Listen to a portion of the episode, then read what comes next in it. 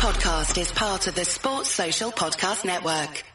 Hey gang, quick bit of housekeeping for you before we start the show. And this is only relevant to those of you listen to us on the Apple Podcasts app or via Apple. So if you don't move along, as the great Obi-Wan Kenobi would say, nothing to see here. But if you do listen to us via Apple, listen carefully, particularly if you're an old school listener of the show. Before we became the Nat Coombs show on ESPN, when we were the NFL show, you would have got the show updated when we moved without having to do a thing. But that's because the old show had a divert put on it. So to check, you're subscribed to the new feed because the old one is going to go pretty soon. Check out the Nat Coombs show. Search for it on the app via the podcast browse section or the store section if you're looking on the desktop and find our show and see if it shows whether you're subscribed or not. If you are, great, you're on the right feed. If you're not, hit subscribe and delete the old one. So head on over, not in your library, but actually onto Apple, search the Nat Coombs show, make sure you're subscribed to the feed that you find. Simple. Good luck. Hello and welcome to the Nat Coombs Show on ESPN. Good to have you with us. Gregg Brady dropping by very shortly to get us all up to speed on the latest stories from the NFL. Tom Brady dominating proceedings at the moment is the great one moving on finally from Foxborough and where is he going to land? Lots of other rumblings and rumors flying around. We'll try and separate the hype from the reality and get you on top of everything that you need to know. And speaking of which, Tom Luginbill from ESPN joins us a little bit later on in the show with all the latest from the XFL, which you can watch incidentally over here in the UK, that is, on ESPN TV and ESPN Player. So you can get your football fix each and every week, even in the NFL off season. Right then, let's get straight down to business and say hello again to the great Gregg Brady. Gregg Brady, it's good to hear your voice. It's good to talk NFL. We're we're uh, in an intriguing off season. We're uh, just getting rolling, seeing where everybody lands. The schedule, I think, is fascinating. Do you think they're waiting to see where Tom Brady goes before they even talk about Sunday Night Football and who gets uh, the Tennessee Titans yeah. if they get Tom Brady in that? Probably get a lot more. Just maybe maybe it's me. Just a lot more prime time games maybe on Sunday evenings than if uh, they're going to wreck your sleep schedule as opposed to if Ryan Tannehill's the quarterback there. I think. Hey, leave that. Tannehill alone. But I take your point, I'll stick. Uh, well, let's talk about both of those straight off the bat because the two players, particularly Brady, as you allude to, that have been uh, dominating the headlines really for, for most of the off season. And if anything, the story is picking up picking up real pace, particularly with the latest development since our show last week that mm. San Francisco could be a, a possible destination. I've even heard some people outlandishly suggesting that a swap deal for Jimmy Garoppolo could be on, could be on the card. As uh, our friend Gregg Rosenthal pointed out, uh, of course they share the same agent, so it isn't perhaps as outlandish as it might seem. But it seems, to all intents and purposes, Gregg, that Brady is going to be moving on from New England. That's my that's my sense of it as well. I know we talked after they were eliminated by the uh, by the Tennessee Titans, and it just felt like, well, you know, just one of those years, and they they've gone to the last three Super Bowls, won the AFC title so many times, and you couldn't see it. But then you start to, you know, you start to hear the whispers and read the tea leaves a little bit, like, why is this taking so long? Why, you know, why has no one spoken out? Many of the current New England Patriots players aren't willing to speak out. Uh, and then just this past weekend, right, we've got Tom Brady and Julian Edelman at a Syracuse college ba- basketball oh, game, and they're FaceTiming Mike Vrabel. Like I don't know what the rules are. I guess they can't talk contract. I guess they're allowed to contact Mike Vrabel and vice versa, the Tennessee Titans head coach. But that's uh, you know Tennessee wasn't a team I thought of, Nat, and and San Fran I see what's there, but I also, boy, for, for Jimmy Garoppolo won 15 games counting playoffs. And, yeah. you know, the, the Super Bowl goes, you know, the 49ers get a stop here or a stop there. And he's a Super Bowl champion. Like that's the narrow margin. And I think, but I on that, I mean, that's seen, a really good point because I've heard this narrative come up in relation to that specific opportunity for, for Brady if indeed it is one, a possible destination for Brady. Would the 49ers, would Brady have got that job done? Would Brady have hit Sanders? Would Brady have closed the Super Bowl down for the 49ers?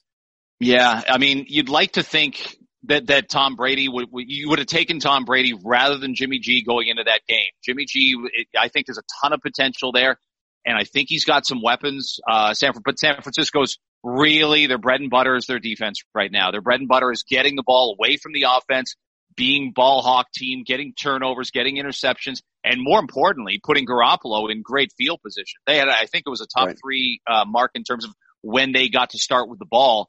Um, and, and oftentimes on the other team's side of the field because of how great the 49ers defense was. So, but, but it's the law of diminishing returns. We, we, we did see a mm-hmm. different Tom Brady last year than the year before and certainly than the year before that. So you, it, you know, as a straight up trade, I think it's nuts for the 49ers because yeah. I can understand it with Tennessee thinking we've got a small window here. We want to take advantage of our, of our division in the AFC South, which isn't a strong division. So Tom Brady makes sense to be in Nashville.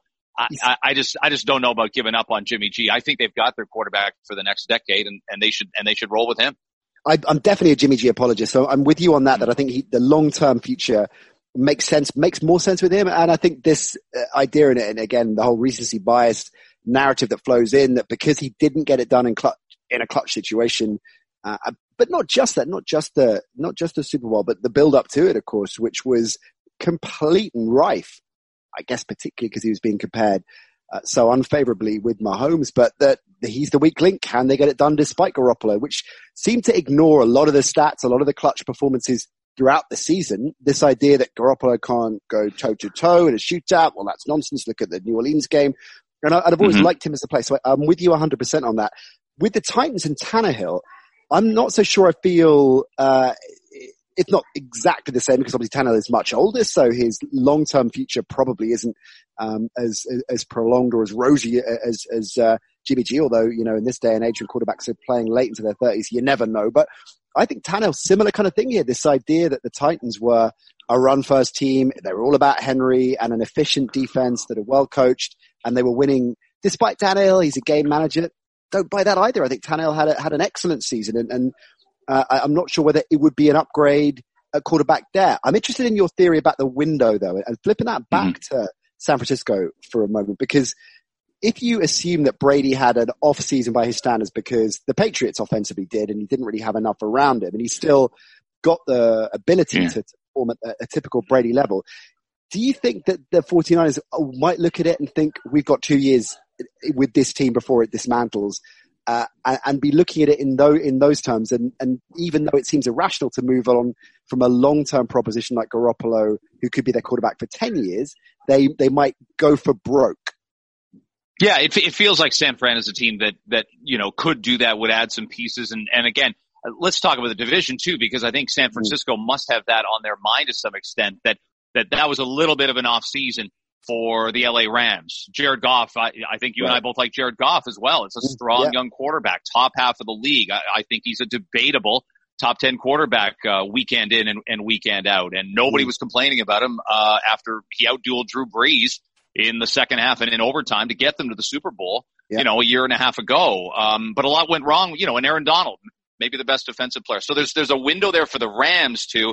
And I think, you know, most people would have to look at Russell Wilson. As long as Russell Wilson's there in Seattle, you're, you're almost guaranteed an eight, nine win season. The question is, you know, is, are the intangibles that are there, are the support pieces there going to push you up to 10 or 11 wins? So it's remarkably competitive for San Francisco. And I think they have to look around the league and go, there's some things that, you know, is Dallas going to figure it out? Is, are, are Green Bay going to take that extra step and be even better than they were last year in Aaron Rodgers' last few years mm. as potentially a good, a great quarterback. Cause I, I don't think we thought Aaron Rodgers had an elite 2019 by any sense of the word. The question is, but his team bounced back because he had a lot more support around him, different coach, different atmosphere. So I think San Francisco has to look at this and and feel really compelled to to make smart moves in free agency, uh, maybe smart moves at the draft. They may be a team that that trades up, though. There's no obvious need for them. Uh, remember, you know, remember the wins they had last year, and there, and there was still a lot of doom and gloom. People thought, oh, maybe you know they had a really bad 2019 with the Jimmy G injury, or 2018 with the Jimmy G injury, and maybe they'll be that that borderline borderline playoff team. Like we were linking yeah. the 49ers with the Bears, we were linking them with with maybe even the uh, you know the Dallas Cowboys with. Uh, uh, with the Detroit Lions, who some people like to yeah. make the playoffs and, and sneak Because Garoppolo so, had a bad offseason as well, and preseason sorry yeah. as well. That didn't help, did it, going into the year? Yeah, yeah, that, yeah. We definitely read into uh, the offseason. and and I think what hurt him going into the Super Bowl to double back on that is just how how you know machine like the Niners were in terms of taking down the Packers. I know Green Bay made a late run, and everyone's like, "Well, you know, Jimmy G only eleven or twelve passes," but that's all really he had to do. And right. had he needed, had had it been required for him to throw the ball 28, 30 times. You mentioned, you made a great point about the Saints game. When he's gotten into shootouts, he's done pretty okay, to be perfectly yeah. honest, and, and yeah. still a developing quarterback. So I, I think it's nuts for the 49ers even to dangle him or consider uh, another option. And I, lo- who, I, I love Tom Brady who doesn't, but at 42, 43, it's just not a it's just not a swap in swap out I'd make right now if I'm San Francisco. Tennessee to come back to them a little more of a thought there. Ryan Tannehill, as you mentioned, is 31. They are run first offense with Derrick Henry, but it's it's a good window for them in the AFC because New England does have that sense of uncertainty around it. Buffalo's rising up. Uh, what's what are the Chargers like without Philip Rivers? What are the Raiders like at all if they move off Derek Carr? So so many ups and downs uh, with with teams in the AFC that Tennessee should uh, Tennessee should really try and make a move, solidify the quarterback position. Uh, you know, again, yeah, you're more into Tannehill than I am, but he got settled in, and, and I think he did matter last year because you wouldn't have made the switch from Marcus Mariota to him if you didn't think it was going to have an impact, and it did. Yeah, exactly. And, and they were the definition really of, of, cohesion and team cohesion, perhaps above individual talent, you know, Henry notwithstanding, obviously, but in, mm-hmm. you look across that team and for the most part, there aren't necessarily a cluster of superstars per se, but they were, you know, one of the best in show because they played, coached so well, but played so efficiently as a team as well. So I think there'll be loads to, to break that up. Let's, let's follow Drew and Rob play a minute on the Brady situation and assume he does go and additional reports over the last 24, 48 hours, Gregg, seem to indicate when you hear about what a lot of the insiders were listening to and hearing at the combine, and there is a lot of intel that gets kicked around there. And I know mm. a lot hmm. of it is rumor mongering and gossip and everything else, but there are a lot of people that have a lot of insight into what will play out. And there seem to be uniformly the perception that Brady is going and you underpin that with reports. NFL Network covered this. I think NBC Boston as well, that Belichick and Brady had a, a, phone call that wasn't particularly productive. I think was the quote from NBC Boston. Uh, the Boston mm-hmm. Herald said that call didn't go well. so it's not exactly it's not exactly filling uh, Patriots fans with confidence that Brady will stay. So assuming he goes wherever he lands, where does New England go next in the quarterback position? It's a fantastic question. Uh, I, I, don't think there's a trade up in the draft, uh, and I, and I think they look at some of the older quarterbacks that are out on the market, uh, like Philip Rivers, for example, and and I just don't think there's interest there. I think again they want something. Bill Belichick's going to want something, you know, that that isn't a quick fix, and what it really says something about his rep and his you know reputation because we're going to have the you know, who was more important, Belichick or Brady, to this remarkable 21 year right. dynasty that we're just not likely to see again uh, in this league uh, in our lifetime or maybe ever. But you see, Bill Belichick at age 67, I, I figure he only wants to do this one more time. He only wants to, you know, he's had the same quarterback since he was in his his mid 40s. So it's mm. hard to hard to figure that. Uh, I, I often look at a guy like Jacoby Brissett, and I don't know whether Brissett is he's very familiar with New England. He was a quarterback that stepped in right behind Jimmy G. Remember when Brady was suspended the four games for Deflategate? He stepped in um, and and had to replace Jimmy Garoppolo and yep. and won a game. But that's a long step from being able to you know develop the chemistry with Julian Edelman, the the, the chemistry with everybody that, uh, that that the Patriots want to utilize going forward, and and they're fascinating too. They've clearly for the for full on moved on from Josh Gordon now after he had two yep. opportunities there.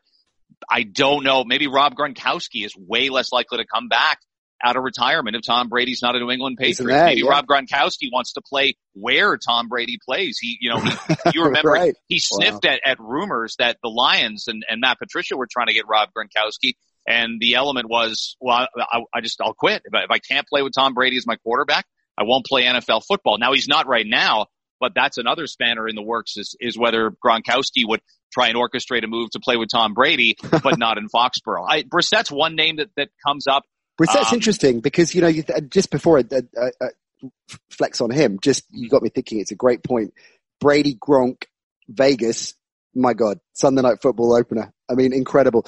Um, I, we will go there, Gregg. I promise. If that happens, I'm, I'm committing to this right now. I don't care about professional commitments I have, anything else. We will do the show live from there. Um, Brissett had a great year for the first half of the year before he got injured. I mean, he was, I remember vividly a number of smart cookies talking about the early MVP discussion. So when it isn't completely mm-hmm. ridiculous, when you're kind of six, seven weeks in, and I don't think anybody was feasibly or credibly calling Jacoby Brissett a, serious MVP candidate, but he was definitely, well, you know, he's on the, in the same way Matt Stafford was being talked to. You know, he's, he's having a good old season. He's, he's not in the Deshaun Watson level of clutch play and keeping things alive. And, but he's, you know, cut from the same cloth in that style. And Brissett was earning, I think, quite a lot of plaudits and a lot of respect early on last season. Then it all went downhill, of course. Totally, yeah, and and I'll give you two, you know two more names past Brissett that, uh, and one is obviously remarkably intriguing that, that you make a phone call about, but it, it may also be more of a short term situation. I'll give you a short term and a long term. The short term for me is you investigate Carolina and Cam Newton, and right. the idea of Cam Newton being a New England Patriot is a fascinating one again, how does he fit? Is he more of a uh, a guy that that fits into a system? He's tremendously dangerous. Uh, but but how are the legs? How is the arm? How is the shoulder? Um, they, they you know the Panthers clearly moved in a very quick direction away from Ron Rivera, who's now in Washington. Yeah. So does Cam Newton thrive under a new head coach? And and you know uh, that is not, a great not, point. Not because having Christian McCaffrey anymore as a safety valve to to hand off that, to or throw to it's it, on Cam Newton. It's such a great point you make because uh, going back to the combine and Intel coming out, Matthew Berry, our friend, of course, uh, mm-hmm. was there and wrote a great piece, which is over on ESPN.com to have a read of it. Things he, 20 odd things he picked out from, uh, the word on the street. And one of them was about Cam Newton. His position was, this is Matthew's position was, although the Panthers are very publicly saying they're behind Newton, they want to go forward with Newton. He said that's not the vibe he got at all. And the sense he got was if a team made a decent offer, they would look at it and they might have their, their head turned. And he underpinned that by saying Ron Rivera absolutely loves Cam. So this idea that Newton is a lock for the Panthers next season, I, think despite what the, the franchise is saying is far from, uh, far from true. And I wonder that will be fascinating. So Cam Newton was one of them. Who's the other one you were thinking of? Uh, and, and this is more a long-term one. And I think this player is right now in the scenario in that where Jimmy Garoppolo was uh, waiting this out to see where it all goes and that's Teddy Bridgewater. That's Teddy right. Bridgewater in New Orleans sitting behind Drew Brees with, with rumors that Drew Brees might retire. That then it makes it obvious the Saints go all in on on Teddy Bridgewater. But what if Brees wants to play not just one more year but two more years? Do they? Teddy Bridgewater is a free agent and he doesn't have to sign with New Orleans if he doesn't want to. Uh, you know, boy, that that that would be awfully intriguing if you get that. If that's the phone call from Bill Belichick to say, we're moving on off of Tom Brady, but we want to build the New England Patriots for the next half decade around you, Teddy Bridgewater. And I'm, how do you not listen with, with the Super Bowl pedigree, with the idea of going to work with Josh McDaniel? There's a ton of, of intrigue there. If the Saints, like, it's hard, the Saints are, are also strapped against the salary cap. They pay a huge thing, a huge uh, cap to Michael Thomas. They've got defensive players they're really locked in with. So you can't play, pay Brees you know, premium dollars for the next year or two and also pay Teddy Bridgewater 15, 16 million dollars to sit on the sidelines. And this right. is a good time for him to cash in one way or the other. Yeah, definitely would be selling high, wouldn't it? It's a great shout. A couple of other names that are going to be around, you think? Uh, Foles Probably, although the word on the street is that the Jags might be quite open to going into camp and have a quarterback battle. This idea that Gardner Minshew is the anointed one isn't necessarily as clear cut as maybe some people are suggesting. That's what what I'm hearing. But Foles, you would think again, if the if the price is right, the offer's there, they'll, they'll deal. Dalton as well. By all accounts, the the Bengals are going to go Burrow, so Dalton mm-hmm. will be on the market, and Carr as well. We mentioned the Raiders. It, clearly, Gruden doesn't fancy him. Arguably, has never has, and uh, could be shopping around. I suppose the other one too is Jameis Winston because the yeah. suggestion that Arians isn't sold on moving forwards with with Jameis Winston. So there are going to be a lot of quarterbacks currently in the NFL that that could be available, as well, of course, as the as the gang that are coming in through the draft. Well, two things right there. One, uh, you I know you're not willing. You have to change the color of your Minshew Mania T-shirt to Patriots colors instead of Jags colors. Uh, you know, the one you wear weekly around around your office. But min, like Minshew Mania in Boston might become a. He might have one of the most famous Boston mustaches ever in sports He's history. like He's made for Yeah, yeah. It, it, it, but Winston would also be. You know, would would we talk about the touchdown interception ratio? Would, would he get to forty and forty? Would he be like? Uh, you know, instead of 30 and 30 touchdowns right. and interceptions, would he be in the 40 and 40 range? Just, just, you know, slinging back and throwing as deep as he could. That's an interesting what one. What a season but, that would be if he did, by the way. what an amazing season. Yeah, I, I, know. It doesn't, like, there's something that doesn't mesh right now because I think Bill Belichick likes accuracy and I think he likes smart decision yeah. making, not just on yeah. the field, but off the field. So It's, but you know what? Bill Belichick loves a challenge. Winston, like we talk about Tannehill at 31. Jameis Winston's only 26. Like there's still some clay, I think, to be molded there. I, I think that even with Marcus Mariota, Marcus Mariota may need that, uh, you know, typical change of scenery and be able right. to go somewhere and, and push for a starting job. I, I wouldn't, I wouldn't surrender the concept of that. If you're, you know, you're asking, um, there's a Miami Dolphins fan, uh, from the past. There's me. If, if I'm interested in seeing if Marcus Mariota can reinvent himself in Miami, I'd like yeah. to look at that. Yeah, because yeah, you know yeah. what you've got in Ryan Fitzpatrick. If it's if it's Fitzmagic again in 2020, and, and the Dolphins don't draft Tua at number five, they're telling you that that you know that they're in on the Clemson quarterback Trevor Lawrence. I think that's what they're telling you if Ryan Fitzpatrick is back. Unfortunately for the Dolphins, Fitzpatrick was better than they thought, and he won more games than they sure. thought. They're drafting fifth instead of first or second. Yeah, it, it, something you made me think of actually when you were mentioning earlier that Belichick's probably only got one more dance, you think, given his age. And I don't think you were meaning one more season, but one more, one more incarnation of this Patriots side. I wonder whether right. that is affecting or might affect his decision making. And it, it's an intriguing point that he, this is probably his last hurrah, right? The team he built. Well, uh, well, and Cam, yeah, and Cam feels a lot more win now. If you have a healthy Cam yeah. Newton, that's the pick. Teddy Bridgewater, I, I think, could be competitive right now. Like yep. this, this is the struggle with wondering about quarterbacks. Like there's this great debate, obviously, about the Lions and whether you know they're like whether they they should be drafting Tua out of Alabama at three.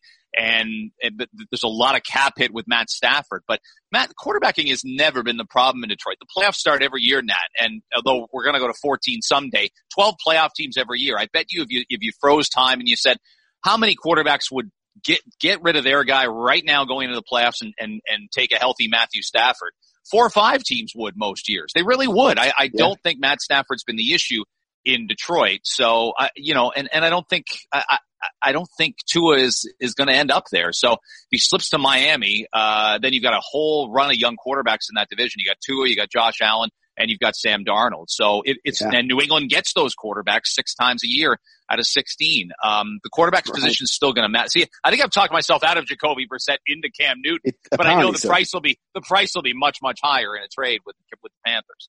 The one final thing it will be, that's a very good point. The one final thing on it, on this is we're talking about the, the quarterback you might go for in terms of who is more of a sure thing, a reliable option, a win now option. But this Patriots offense has kind of lost its way a bit. I mean, we referenced it earlier on that definitely amongst the weakest since the, the Belichick era, certainly in the McDaniels era in, in terms of personnel and weapons. And it didn't really have a huge identity as a result. You know, look in the past, yes, there hasn't necessarily been a reliance on number one receivers very often, you know, the Randy Moss season notwithstanding or period notwithstanding, but most of these teams have had an identity at uh, offensively when they had both um, Gronk and, and, Aaron Hernandez, and then latterly, obviously, Gronk and that role there, and uh, plugging in running backs that were getting a job done, and Wes Welker to Edelman, mm-hmm. and different kinds of players that you, what you were getting with the Patriots. I don't think we know that at the moment, do we? It's not just the quarterback situation they've got to fix. They've got to add two or three pieces to, to the mix as well. Yeah, and and the number one receiver, uh, I think you hit yeah. on it is if especially if there's no Gronk, and especially if the tight end is isn't going to be an option, as as it always was with Gronk, as it was certainly with Gronk and Aaron Hernandez those years. You're you're going to have to look because no Josh Gordon there. Uh, they've obviously tried to plug in holes before in the Belichick era with you know, Donté Stallworth for a couple years. They tried mm-hmm. Chad Johnson. Uh, that didn't work out. So I think of a guy like Emmanuel Sanders who who showed he's got some something left. Uh, you know, obviously had a terrible injury with the torn Achilles, but was a, was a big factor. Uh, for the 49ers coming back. Um, there's there, you know, Randall Cobb's even somebody I would look at after, uh, at, you know, I know he's, you know, they just signed the one year with Dallas, but he's out there. He was a bargain last year for the Cowboys. I think he made only around two or three million dollars. So I think they need somebody maybe in their, in their, you know, low thirties that is uh, age wise that you know can comp. And then what do you do with Philip Dorsett? That's a really intriguing right. question. Um, he's a pretty key free agent, um, but you know did have uh, you know you know five touchdowns last year for the Patriots. Their their wide receiver depth is going to be vital if they've moved mm. off Tom Brady, and even if Tom Brady's back uh, for you know season number 22 in New England. Uh, I, I, can tell you their their receiving game has to step up a little bit. They were not fully armed uh, with, with, with the proper arsenal going into the season to play against a lot of those good secondaries in the AFC. Gregg, I'm going to dive into the mailbag before we say goodbye to you, because uh, we've got some goodies in here and I want to get your perspective on them. Uh, at the NC show, incidentally, is how you get in touch with the show, as you well know. Twitter, Instagram, Facebook, fire them in. Uh, we'll find them and we will get into as many of them as we can during the off seasons. Anything that is on your mind, send them over. Uh, Rakesh, good to hear from you. Uh, he asks, who surprised you at the combine, Gregg? Who stood out for you at the combine? Well, uh, Tua is one name uh, that I, I, I look at because they're not able to see what he can do physically right now. But I think what you look for in a quarterback is a presence to a great extent, and he's got that. And he's got maturity, he's got leadership. People who question that a little bit with Baker Mayfield, or or maybe even questioned it with Josh Allen when that was coming around in yeah, uh, in 2018. You know, those were big factors uh, right there. There's uh, you know, and and obviously Chase Young uh, has cemented himself. The uh, you know, the edge rusher for Ohio State. That, you know, I, I, I kind of feel like the top two picks are set in stone that Cincinnati's going Joe Burrow and Washington would go, uh, would go Chase Young with number two. Cause I, I, I don't even think I, I, I, thought I read that Ron Rivera didn't even look at Tua for a pre-draft workout. Um, right. and Dwayne Haskins, look, they, have got to stick with Dwayne Haskins, sign that edge rusher. Sure. I, I, yeah, Chase Young Too looked, early uh, to, to, call time on Dwayne Haskins. Some people were suggesting they might have done. It's crazy town. He's only played. oh games. yeah.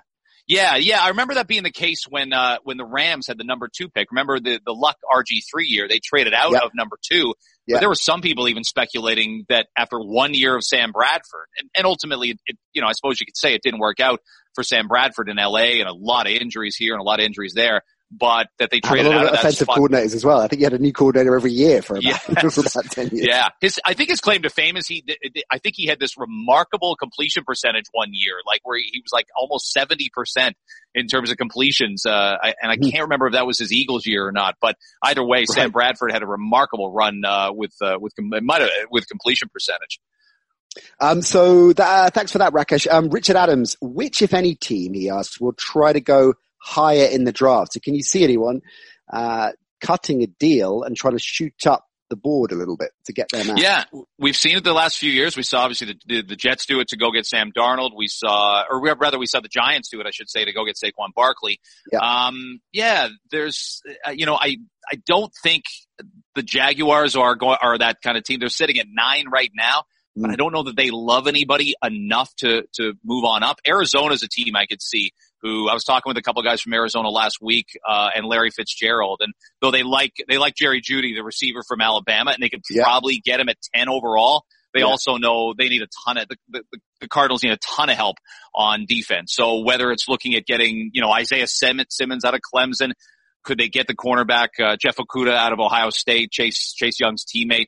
Arizona might be a team that might try and penetrate that top three, top four. Uh, but I, I think it, it's a really rich draft this year. It's not a deep draft for quarterbacks. We know that, but I think it's a deep draft for defensive talent. And if you need help there and you need guys to, to step right in and, you know, maybe have a, have a Pro Bowl season and, and help you a ton as a, as a young player, this is the year to go get that player. So I think Arizona would think about it. I think uh, Jacksonville would think about it the Raiders always want to make a splash, don't they? I mean, the trade for Antonio Brown last year, and they sit at number 12 heading yeah. to Vegas. Um, I, that'd be really something if Jon Gruden could, uh, cause he had to make pay, he had to pay obviously, uh, to get into, uh, the Antonio Brown sweepstakes. That'd be really interesting if the Raiders pushed up and got into the top five or six.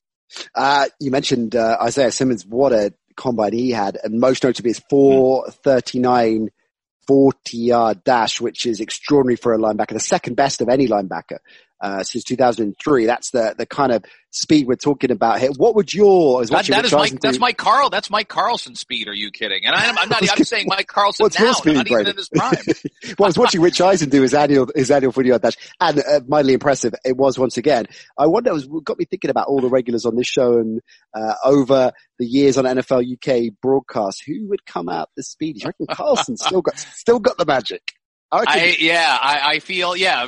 Running in a straight line, uh, I, I, think I think I'm I might get in start. under double digits. Uh, give me a good start, and I can probably do the forty in under ten seconds. Uh, it's, uh, Mike will be good. I gotta be well. Stre- I gotta be well stretched out to uh, yeah. to pull it off. That's interesting. Yeah, if, if, you put together uh, a, a, team of uh, of ex, uh, that's a really good question. We'll do. like there's there's there's some ex NFLers that you've seen, and and yeah. you, you, you take some photos. I'm not going to name any names, but you take a photo with an ex NFLer in that, and you, and you go, there is a certain segment of the population that will see this picture and they're going to speculate. If you say one of these two players is a former NFLer, and you'll say Yes. there might be twenty percent that think I got me. a shot. I got That's a it. That's it. That's exactly it. Because they've just maybe they were a lineman, maybe they've let themselves go a little bit. But you never know. Like you just like I, I often think that that you could take. Will Gavin is a guy. Uh, there, there you go, right there. Who, who He- looks like at one point in time that's an All-Pro edge rusher. That's an All-Pro edge rusher for a for a five-year span.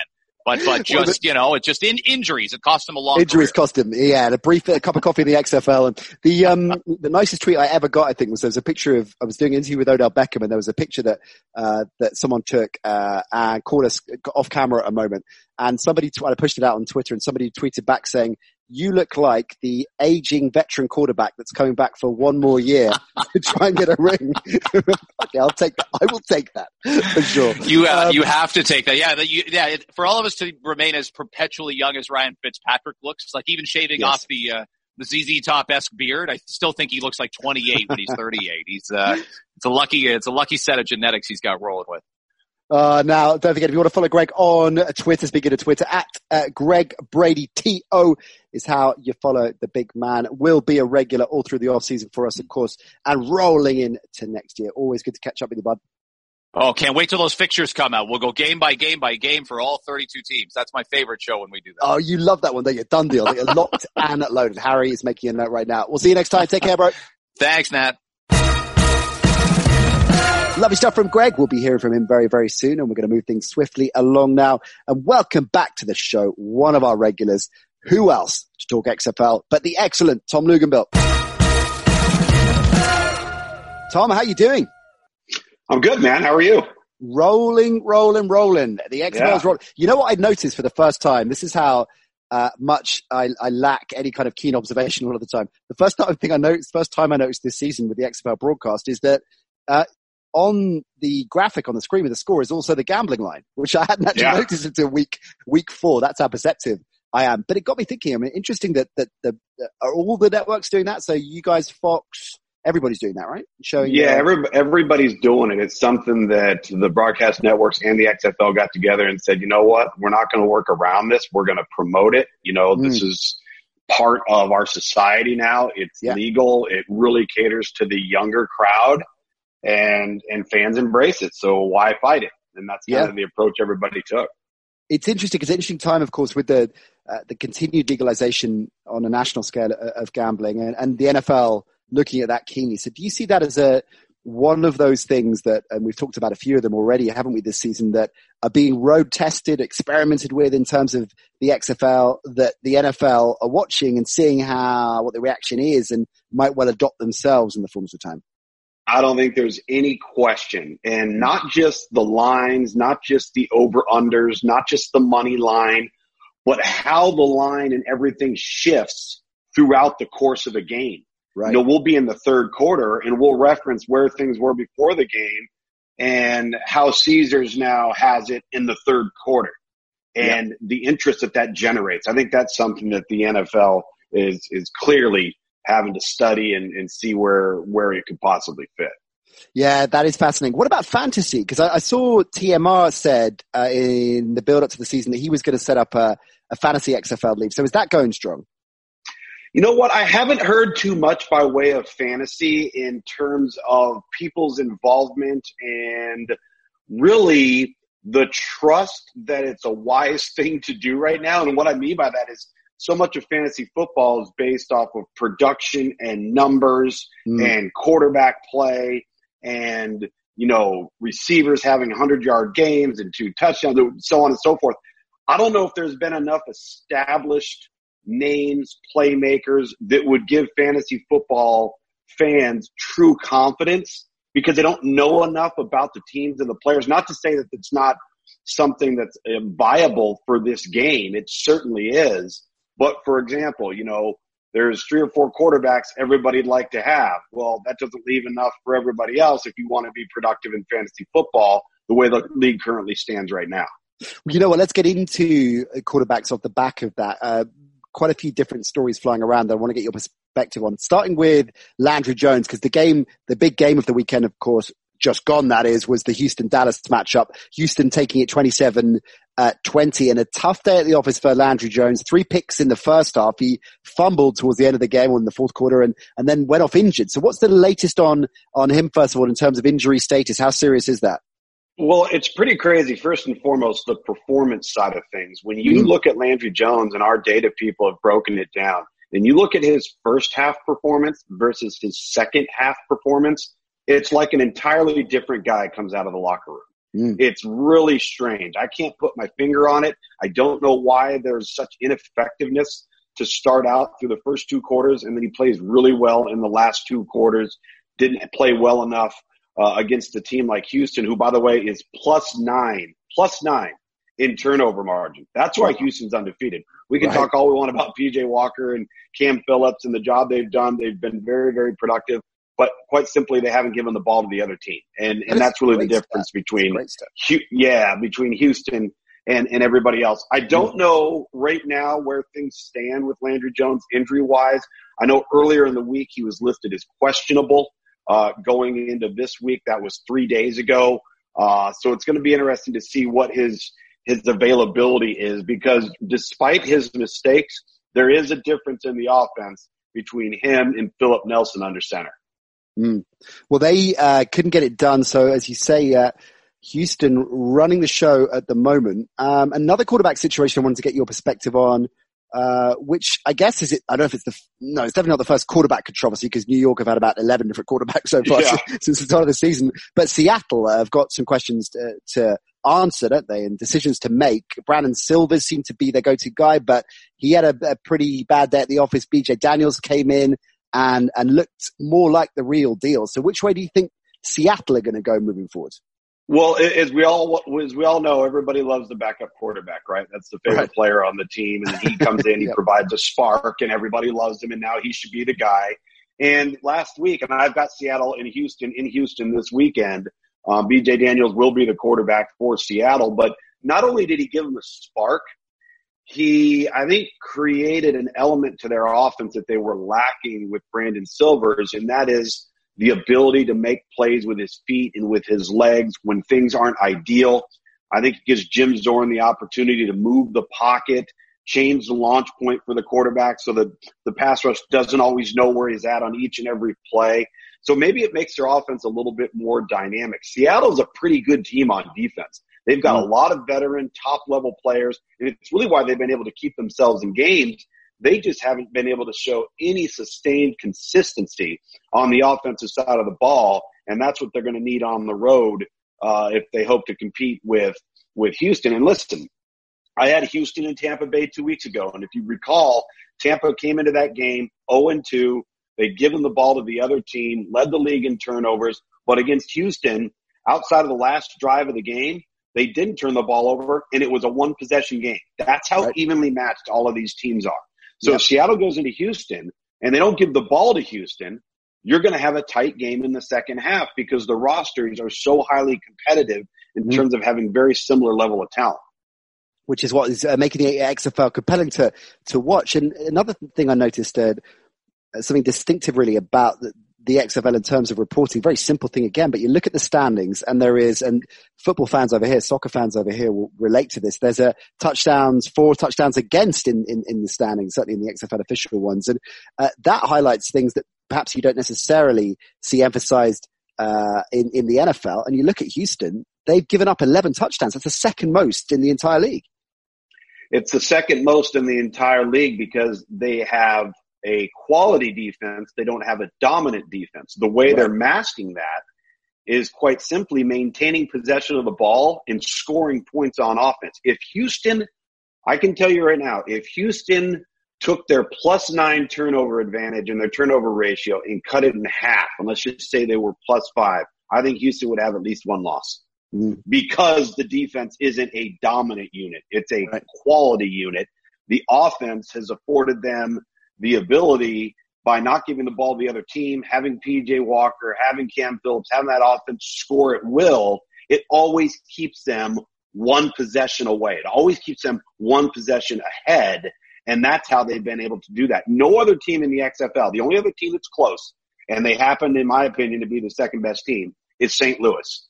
Mm. St. Louis and their philosophy is to run the football, use Jordan Ta'amu. He's played phenomenal football in the second half. They've been able to create takeaways on defense and limit turnovers on offense, which has put them kind of in that same level with Houston.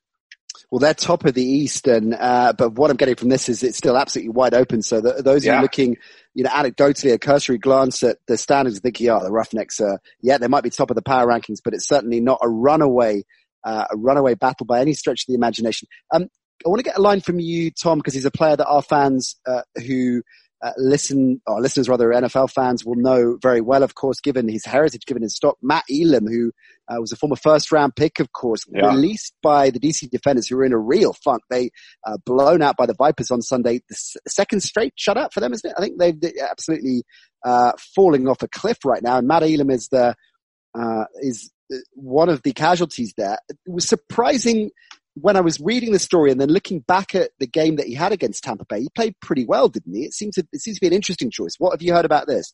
So here's what I generally take away from those types of roster transactions. When you're on a skid, things aren't going well. You're not only losing, but you're getting blown out. If that starts to bleed over into disruptive locker room affairs right. and chemistry issues, that's the one thing I would point to. I can't confirm that, but having spent time as a coach, spent time in a player, spent a lot of time in a locker room at the collegiate professional level. If you have a disruption because things aren't going well, then maybe that's the direction that Pep Hamilton felt he needed to take and remove that element if it was no longer a positive influence on the rest of the locker room. They didn't, not only did they waive Matt Elam, they didn't replace him with another safety. They actually signed another corner mm. to replace him. So they must feel good about their other safety options mm. um, by who they added to the roster. But again, listen, DC is a prime example of what I've talked about with Houston as it relates to turnovers, with Tampa as it relates to turnovers. You look at turnovers committed by DC in the first two weeks and look at it in the last two weeks. It's staggering. Yeah, and they've got a tall order. The, as he said, I think uh, the Battlehawks heading uh, to DC this weekend. The other game we haven't mentioned uh, yet is uh, in LA. Of course, the Vipers uh, are playing the Wildcats. What's the situation in terms of uh, coronavirus? It's obviously a, a hot topic.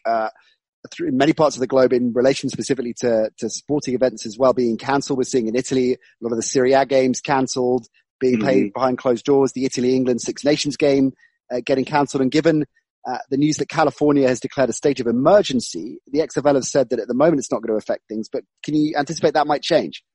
Um, I, I, I don't know if they're going to see any change. Obviously, I'm not a medical professional, but I know this. You know, the the continued uh, approach to monitor this, monitor the spread of it, just to kind of give you some numbers on where we're at in the United States. There have been 11 confirmed death deaths due to the coronavirus in a country of over 300 million people, 11. Right. Most of those elderly. Since November in our country here in the United States, since November, 12,000 people have died of the flu. 12,000. Yep. So we seem to be having this approach about the coronavirus that might be a little overinflated. And I yeah. think people uh, with, with level heads and clear minds are saying, hey, listen, Let's monitor this thing. Let's make sure we continue to send the message of, of hand washing and, and, and obviously Purell and antibacterial soap and all those sorts of things.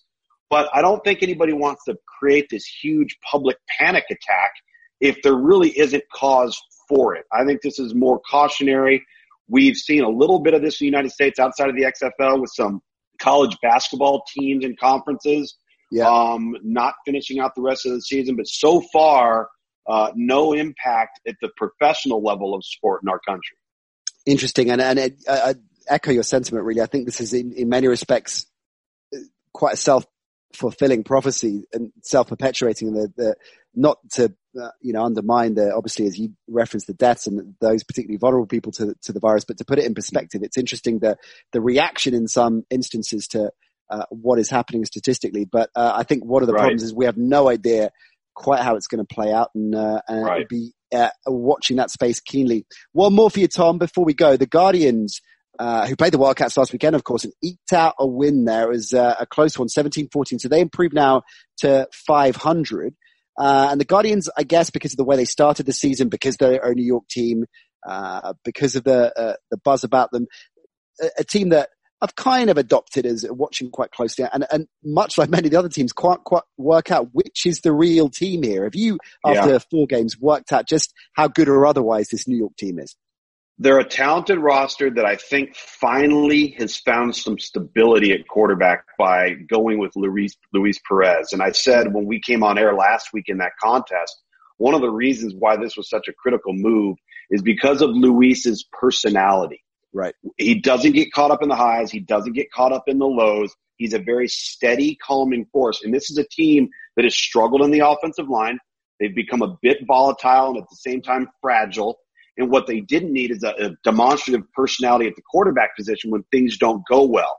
They needed a calming force at the quarterback position is what you saw was this team never became erratic. They never panicked. Even if they had a couple of series where things weren't going well, because of the quarterback's demeanor, it kind of kept them on an even keel. And I think that's why they won the football game. And, you know, it was a cold day. They handled the elements well.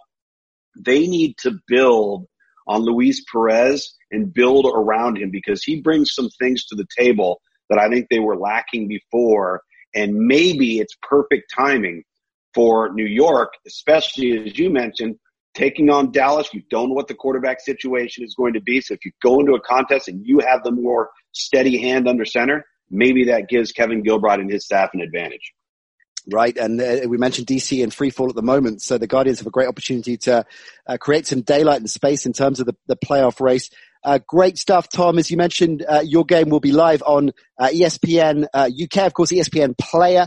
If you want to watch all of the XFL uh, action there, enjoy it. Enjoy the weekend, and we'll check in with you next week. We'll do. Thanks, man.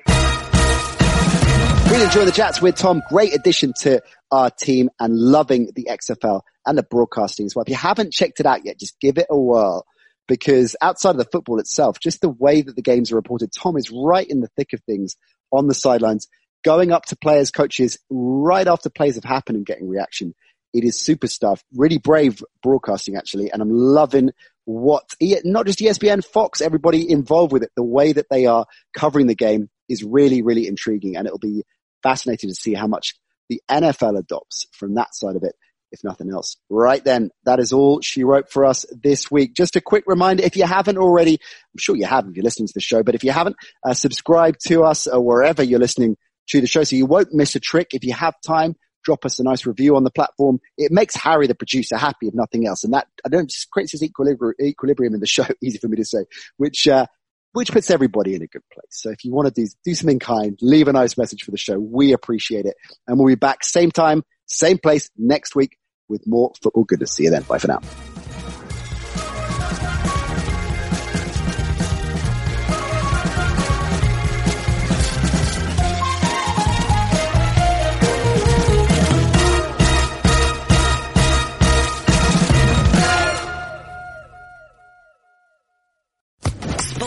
Podcast Network.